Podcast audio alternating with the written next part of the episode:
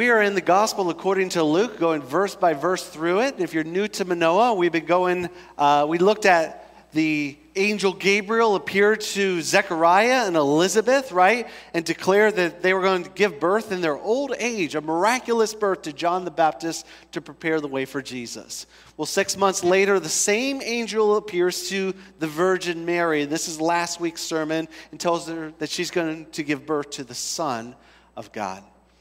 And Mary takes this good news and she travels nearly 100 miles to go visit her relative Elizabeth. And so today we're going to see this exchange where these two women come together and it's electric, it's dynamic, and there's multiple generations on display in this text. We have older Elizabeth and young Mary here, but we also, the babies get involved because we're going to see John jump and leap for joy, for example. And then Mary goes into what's been famously been called the Magnificat, where she has the first Christian hymn She sings out praises to God because of his deliverance, raising up the lowly and humbling the proud.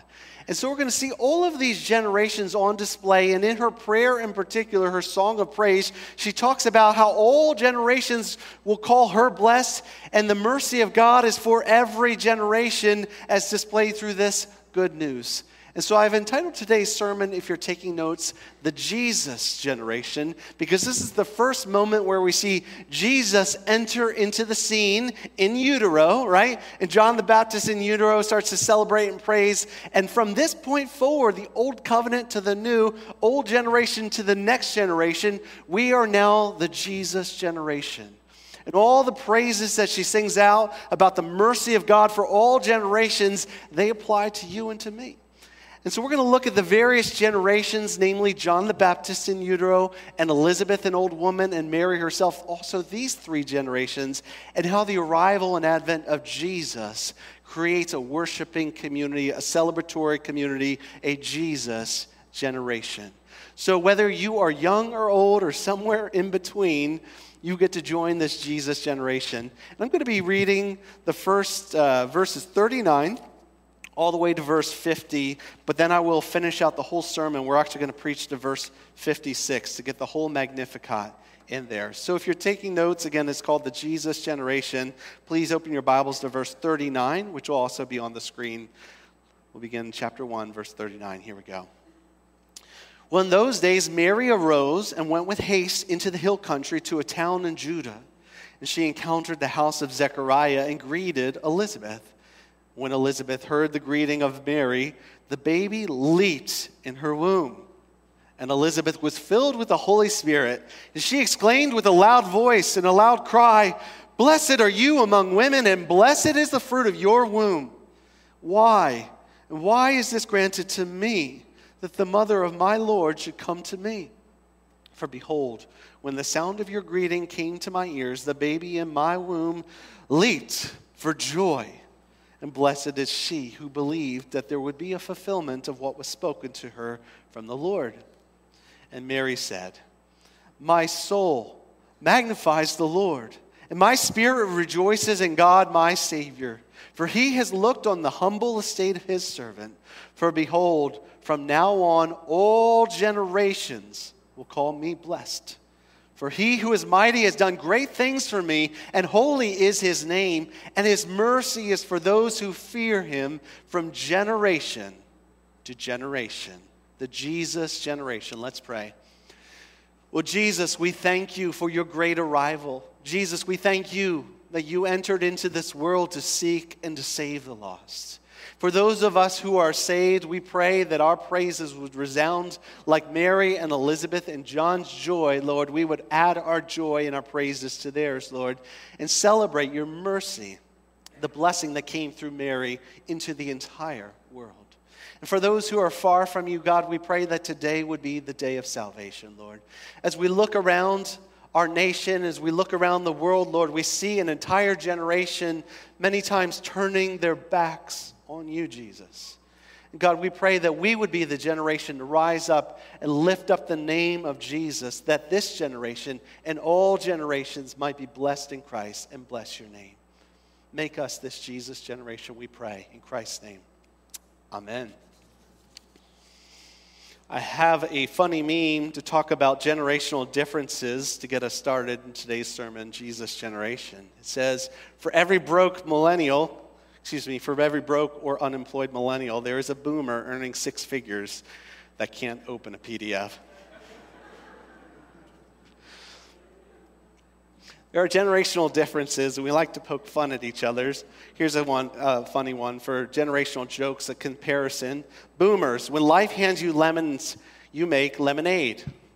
Generation X, when life hands you lemons, create a business to market lemons, juicy, lemon juice as a healthy, low carb, low sugar variation to lemonade. Make millions. Millennials, which is Gen Y, LOL, as if anyone would just hand me some lemons. If you're unfamiliar with the different titles, I have this little, I get confused sometimes in the generational differences, but we got the builders, which is the silent generation. They grew up during the times of the economic hardship, like the Great Depression, World War II. And this generation is often known for resiliency and frugality. And we got the boomers associated with valuing job stability. These are often people who kept the same job at the same company and they were loyal. They worked nine to five and they still believe in that. Gen Xers are often seen as latchkey kids. And I'm right at the cusp of Gen X and Gen Y, and I was a latchkey kid. I grew up with both parents working, and they often lead with their independence and self reliance. And then we got the millennials starting in 1980 often associated with being tech savvy, having a strong desire for a work life balance. And then Gen Z is characterized as the generation that grew up with smartphones, social media, leading to strong digital communication skills. One final joke. How does a Gen Z start a person, excuse me, how does a Gen Z person start a conversation? They text you a message from across the room. It's true. it's true. They'll text you and they'll look up. So, and Gen Alpha, by all means, uh, the kids in the room, they are Gen Alpha. They know no world without a tablet. And by all means, they're often on those tablets every day of their lives. There are difference in, differences in our generations.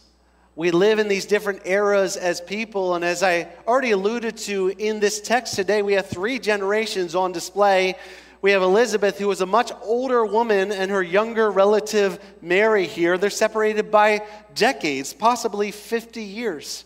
And then we have infants joining into the praises, these various generations. And then I saw in Mary's praise and prayer this idea that all generations would call Mary blessed, that even despite our differences, all of the generations would find a unity around what's happening in Mary's life and all generations from generation to generation would experience the mercy of God because of this great event as we fear the Lord. And so it got me thinking about we often preach this during Christmas. What's a non Christmas way to look at this text? We're looking at through the lens of generations, celebrating and being unified through the event of Jesus Christ's arrival and the mercy that comes. And I want to look at it through the eyes of Elizabeth and Mary and also through John the Baptist, who does preach in this text, by the way, even though he's in utero. These three generations that rise up and bless the Lord. So if you're taking notes, here are your three points looking at these three characters. Jesus brings every generation first explosive joy. He unifies and brings every generation explosive joy that'll be represented by John the Baptist. Secondly, loud humility represented by Elizabeth's response. And thirdly and finally, magnificent praise representing the song sung by Mary. So let's begin with this first point. Jesus brings every generation first explosive joy. Now, put up on the screen verse 41 and 44 just to show these joy passages put together here.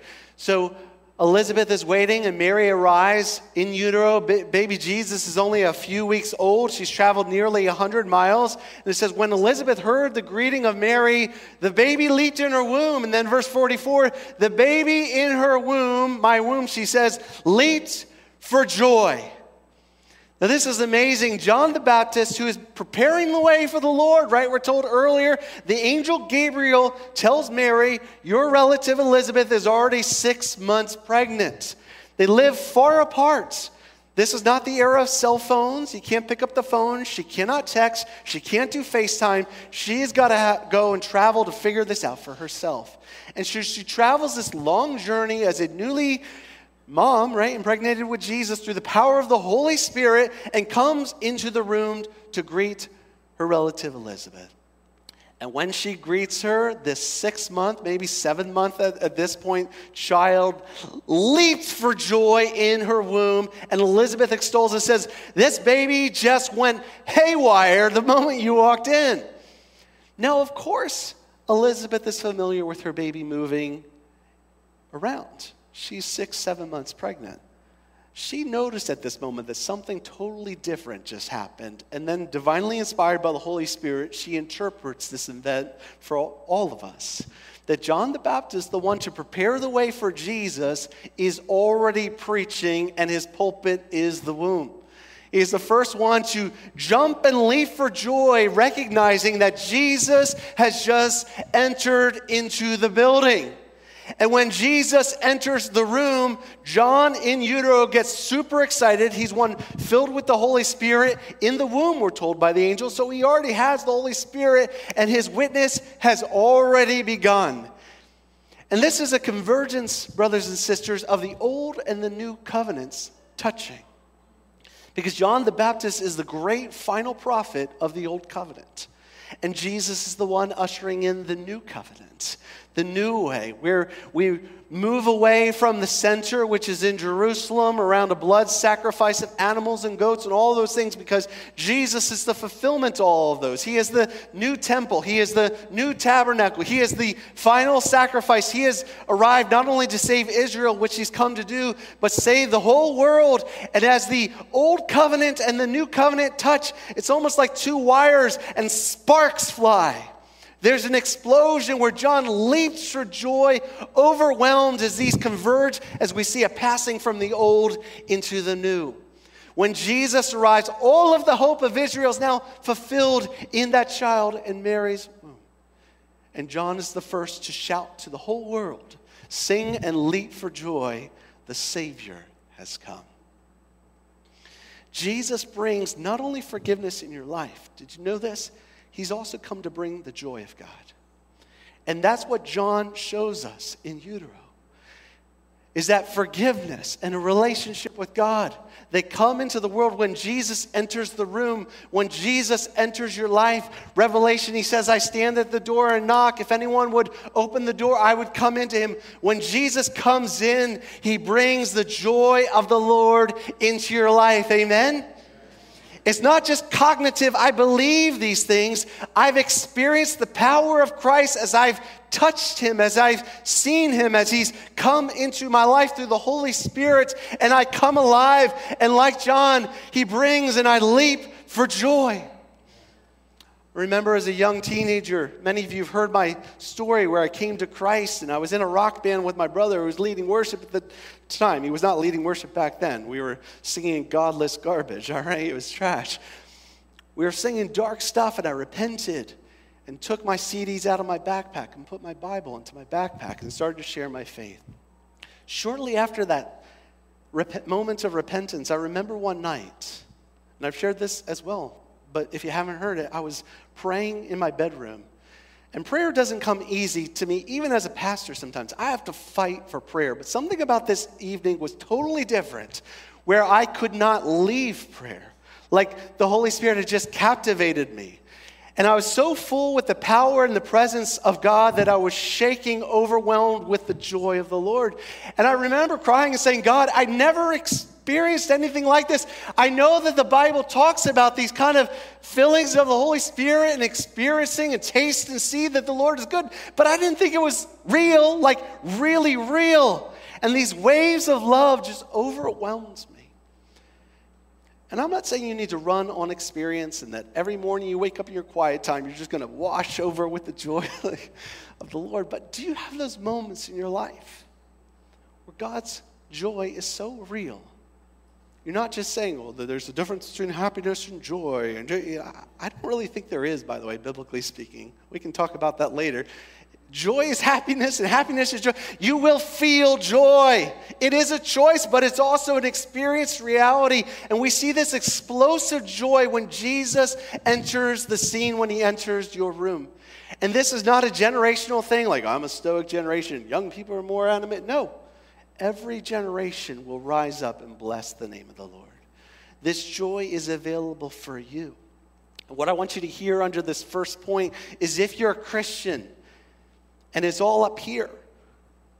Seek Him here. Move it down to your heart, that your heart would erupt and explode with joy. And if you're not a Christian and you're looking for joy, I believe we all are looking for happiness, right? You will never find true and ultimate happiness or joy until you place it in the Lord. We're doing the Bible reading plan. We're in Ecclesiastes right now, right?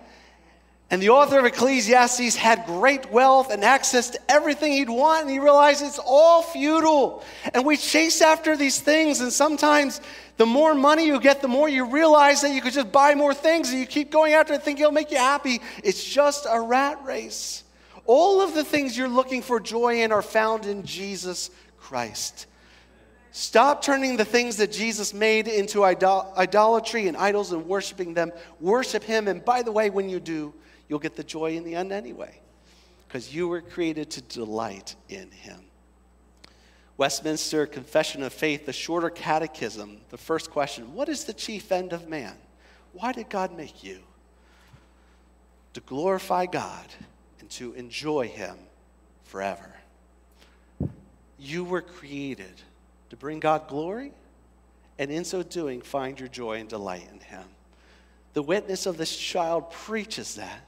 John the Baptist said when Jesus was being elevated and everyone was going to him, My joy is complete.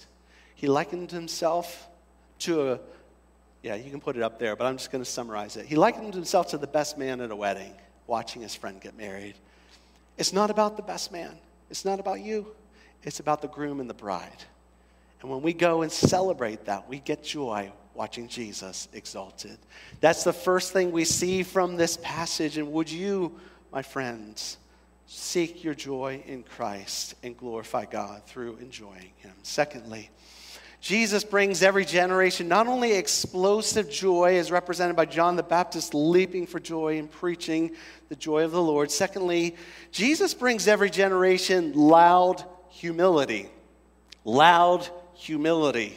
Now, we wouldn't always think of these words juxtaposed side by side together, but I'm going to show you this from Elizabeth's life and how it finds its way into every Christian heart as well.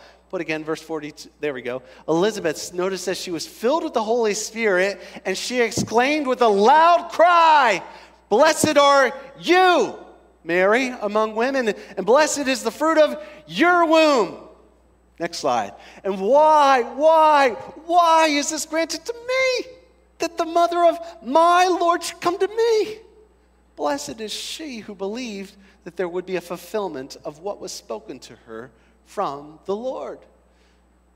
Jesus, the Jesus generation, brings about loud humility. She cries out with a loud cry, Why me? Right? Blessed are you. Now, to get into the context, think about this. She has waited her whole life to be pregnant her whole life. She's in her later years. She shouldn't even be able to give birth to a baby at all. This is a miracle. And all of a sudden, this little teenager walks in that did nothing, right? Not really, but I mean, she's, and she's pregnant. Now, it can be tempting. It can be tempting if you can't have a baby, right, to celebrate with other people. Now, she is pregnant. But here's the powerful thing we see about her witness in this moment as Mary carrying Jesus enters into her house. The spotlight moves from Elizabeth onto Mary and onto her tummy, and it stays there.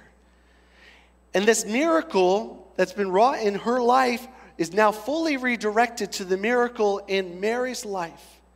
In fact, she is the one redirecting the celebration and the praise away from herself. She says, Blessed are you. Blessed is the fruit of your womb. What about the baby in your womb? She's not worried about John at this moment. She is captivated by what God is doing in Mary's life for her through her son Jesus. And that's why I say loud humility because there's this combination of celebration where she is so lathered up and so excited about God and what he's doing in the world. And even though God's doing amazing things in her, she is more focused on Mary and Jesus than herself. She takes the spotlight and she shines them on Jesus Christ. This, by the way, is the first confession of any believer in our New Testament of Jesus as Lord. Did you see that? The mother of my Lord. She's calling Jesus the Son of God. Obviously, the Holy Spirit's revealed that to her because Mary's barely had a chance to get the words out of her lips, right? They're just starting to talk, and she already knows God has entered the building through you. What are you doing here? I'm not even worthy of this and miraculous things are happening. And she's like, Why is it granted to me that you would honor me with this child in my presence? And I don't believe that's feigned humility. That is the impact of Jesus entering into Elizabeth's life. Why me? What about me is so special that you would honor me with your presence, Jesus? And this is where I want to move from the text to your life and mine as well. I went to Drexel University before I went to seminary, and I got involved with Campus Crusade for Christ. And I was a young babe in Christ. And all I knew about the gospel at this point is if you believe in Jesus, you're saved, you repent, you believe, and turn to Jesus. It was a kind of transactional understanding of Christianity, which is true, right? You repent and believe, and God saves you. But in my mind, I was just like, you know, God helps those who help themselves a little bit, not really, not to be crass, but I, I did the deal, I did the transaction. And there was a woman at my campus, her name was Han Nyo. I'm butchering her last name, NGO, Han. And she started to disciple me and some of my other friends, and Katie Bomberger, by the way, she was box dance back then. She's part of our church, and others of you were part of that. And I remember one day as we were worshiping the Lord together, she was just in tears. And she got up and she started to pray. And she prayed this. She said, God, why me? Why would you save me? Out of all the people in the world, why would you choose me? Why would you have mercy on me because of my many sins against you, God? Why me? And there was something about her understanding of grace that provoked me, where I said, wait a second what does she understand about grace that's different than my understanding about grace? And I discovered this as I read my Bible went deeper. I didn't make the first move, God made the first move towards me. And the reason that I believed is because He came to me when I wasn't looking for Him. Amen. And you question, look at my own story, and our stories are different. The reason we played at that church where the woman shared the gospel with my brother is because I wanted to get our name, Molly Mollycoddle, on the radio. I was at the right place at the right time for a sinful, evil, wicked purpose to exalt me and push Jesus out of the church. And he still came and he still had mercy on me. And he still saved me despite my running from him and despite my using and exploiting Christianity in the church to lift myself up. He saved me. And each one of us in our stories, do you see that God came to you? Maybe you're here today saying, But I brought myself to church. Why are you here? Who told you to come today? Who brought you? What convicted you to wake up early and change your heart and change your mind? God is on the move. And until you see that He is the first mover in your life and the first one that initiates in your salvation, there's still a little bit of room to boast. Yeah, I, I just realized there's a lot of messed up stuff in the world and I needed God. No. In your messed up state, He comes to you. And like Elizabeth, we see this heart, the heart of a true believer is loud humility. And we tend to think of humility as quiet. Like, I don't want to talk about Jesus because I don't want to offend her. You're like, she's not quiet in her redirecting of praise, right? Because usually this is how it works in the fallen, sinful state. We're either quietly humble or like, don't want to talk about myself, or we're loudly proud, like, look at me, look at me, everybody. And people, we can spot them even when they're trying to be, pretend they're being humble, but they're just I'm so humble that blah, blah, blah, you know. Elizabeth's praise is different because she's loud in her redirection of praise. You see that? And I think that's provocative for us as Christians. That do people know us as loudly humble people? Where we're not quiet about our love for Jesus, but when they bump into us, they hear that our praise is about Him and not directing praise to ourselves. Amen? Two of you believe that. Amen? Yes. We should be loud. Every generation, Gen X, Gen Y, Boomer, loud in our adoration of Jesus, loud to say, Why me? But thank God for his mercy. And if why me, why not you? And we bring his word, amen. We bring his word to those who are far off because you become then an agent of God living inside of you to bring them to Christ.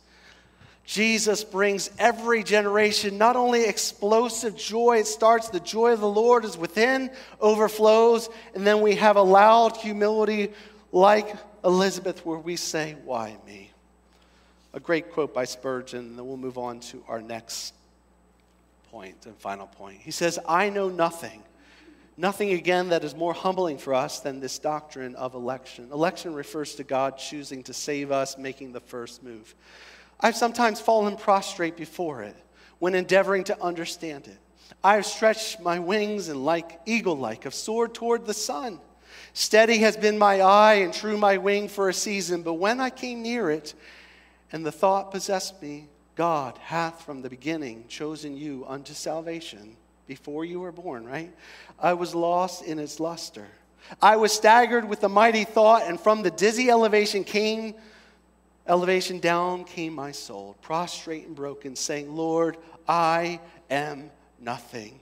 I am less than nothing. Why me? Why me? We should be the most humble people on the planet. There should not be anything arrogant or proud in the church when we understand that God has saved us in our sinfulness. And we should be zealous to see this great grace travel through us to those who still need Him. Amen loud humility, thirdly, magnificent praise. Jesus brings every generation explosive joy, loud humility, magnificent praise. This is represented by the Magnificat of Mary. It's lengthy, but I want to give her the chance to read the whole thing again, the front and the ending, and just pull out a few themes because we could do a whole sermon series on the Magnificat, but we got to keep moving. Here we go. Mary said, after she extols her, said, Blessed is she who has believed what has been spoken to her from the Lord. She says, My soul magnifies the Lord, my spirit rejoices in God my Savior, for he has looked on his humble on the humble estate of his servants. For behold, from now on all generations will call me blessed. For he who is mighty has done great things for me, and holy is his name. And his mercy is for those who fear him from generation to generation. He has shown strength with his arm. He has scattered the proud in the thoughts of their hearts. He's brought down the mighty from their thrones and exalted those of humble estate. He's filled the hungry with good things, and the rich he has sent away empty. He has helped his servant Israel in remembrance of his mercy, as he spoke to our fathers, to Abraham, and to his offspring forever. And Mary remained with her about three months and returned to her home. Jesus brings every generation magnificent praise. I said earlier, this is the first Christian hymn, if you will. It's sort of the end of the Old Testament Psalms and the beginning of the hymns of praise. And there's more to come, by the way. Zechariah and others will sing songs of praise to God for Jesus and John the Baptist. And in this hymn, her soul erupts in praise, her spirit rejoices. I want you to see that at the outset that this is something not just cognitive again, her inner being is getting involved in worship. And when we think about the encounter of Christ in our life and Him entering into our life, the impact of that for the true believer is a spirit led, a soul worship where we worship God in our inner being. She says, My soul, my spirit rejoices. There's an overflowing of our heart that that joy that hits us here can't stay here. It comes up and it bubbles out and over, and that's what we call worship. and she worships, she magnifies the Lord. Now, when we think about the Magnificat, that's what this has been historically called from the Latin. So, the Magnificat, she's magnifying the Lord. Magnification could do two things. We got microscopes, right, that take small things and make them look big, or we have lenses like telescopes that take big things and bring them before our view. And when she is magnifying the Lord, and when any Christian magnifies the Lord, we are not doing the microscope approach to our faith, all right? God is not a small thing that we just gotta focus, gotta, is that him? No, that's an eyelash, right? No. He is enormous. Think how huge the sun is, and it's one of the smaller of the stars, and there are billions of suns, right? And He made them all. When we magnify the Lord, we scope up, and He is so great and so grand, and yet we're so distracted, and all of a sudden we telescope in, and the greatness hits us and overflows in our spirits and our souls, and we magnify the Lord with all that is within us. And so when Jesus enters our life, there is joy, there's humility, and there is praise that comes out of the true believer. And in her praise, it is dense it's really a summary of your whole Bible, if you will. Some skeptics are like, how does this teenager know so much Bible that she's quoting? First, we believe in the inspiration of the Holy Spirit, so the Holy Spirit's inspiring her. And two, she is godly. She knows that the Jewish people, they don't have a lot of written text, but there's an oral tradition passed down over and over the Psalms and the stories. And they are so in her soul that as she worships, she pulls them together and speaks God's truth back to him. Because these are not quoting specific Bible verses, but these are key themes throughout our whole Bible that Mary, when you prick Mary, she be, believes Scripture. I think it was Spurgeon that says, I want to, when you prick me, I want to bleed bibline, I think is how he worded it. And I love that earlier when we're praying, you hear the Bible just overflowing. We're not quoting verse and chat. It's just it's the vocabulary, the categories of Scripture now inform how we think. They inform how we pray. They inform how we worship spontaneously. They inform how we view the whole world. And in Mary's mind, there are two things that she is focused on there from generation to generation that God exalts the humble and he lays low the proud. Do you see it? Look again at her script, her, uh, her song. She magnifies him because she's in a humble estate. She's just this young teenage virgin. He's looked upon me. He's done great, mighty things for me. His mercy is on those who fear him. And then, verse 51, she transitions. He's shown strength with his arms, scattered the proud, brought down the mighty. Notice 53 filled the hungry with good things, the rich he sent away empty. She's extolling God for his great power in reversals, exemplified by what's happening in her life. Because remember from last week, we said Mary is a nobody, a teenage nobody from the wrong zip code. And God has now invaded her life and her story in a subversive way that one day this Jesus will be king over all creation.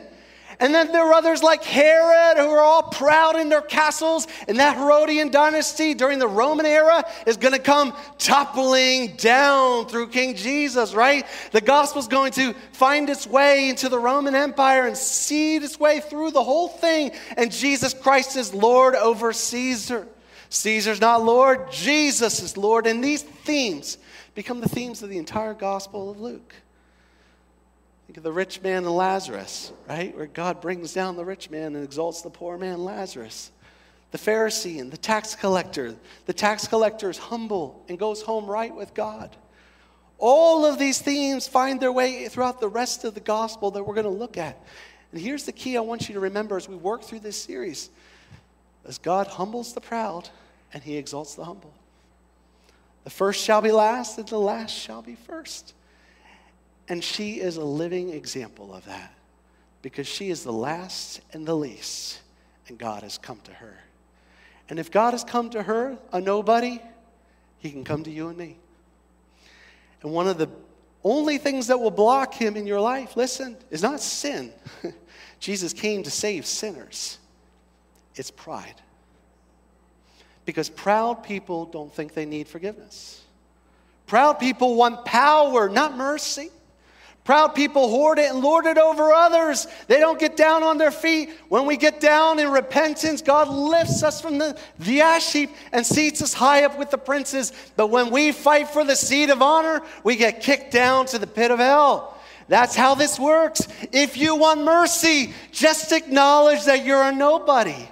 Just bring your sin and say, All I have to bring to God is my sin, which is many. But we sang it earlier Praise the Lord. Though my sins be many, his mercy is more. His mercy will always overcome your sin. You just have to humble yourself, like Mary, and acknowledge He's God, my Savior, and I need a Savior. If Mary needs a Savior, by the way, you most certainly do as well. If Elizabeth needs a Savior who is described as righteous earlier in the text, certainly you do as well. And if you think that you're just fine, good enough person on the day of judgment, I'll be all right, careful. That kind of pride will get you knocked down.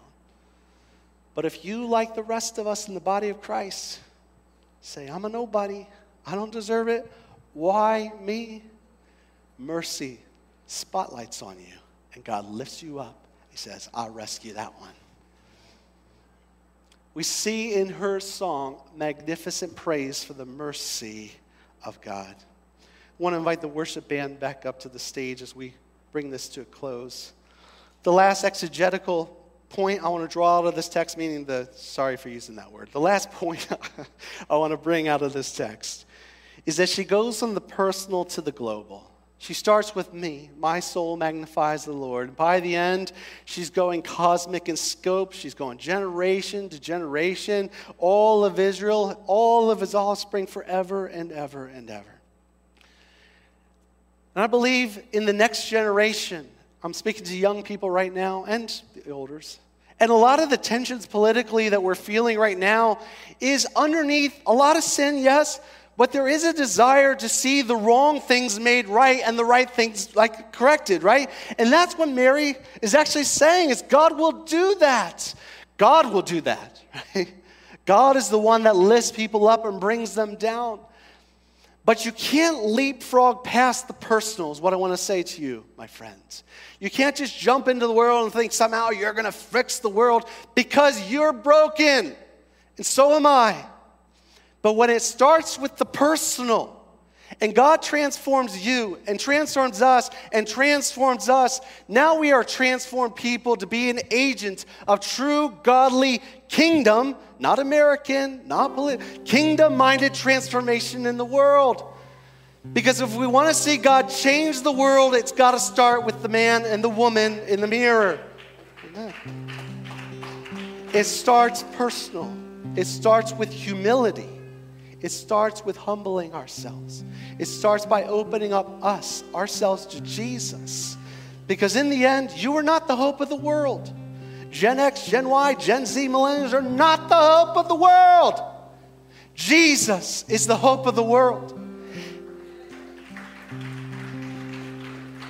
And Jesus is the hope of not only the boomer generation, and Gen X and Gen Y and Gen Z and the millennials, Jesus is the hope of every generation. From generation to generation, His mercy is on you. If you fear the Lord, do you fear Him?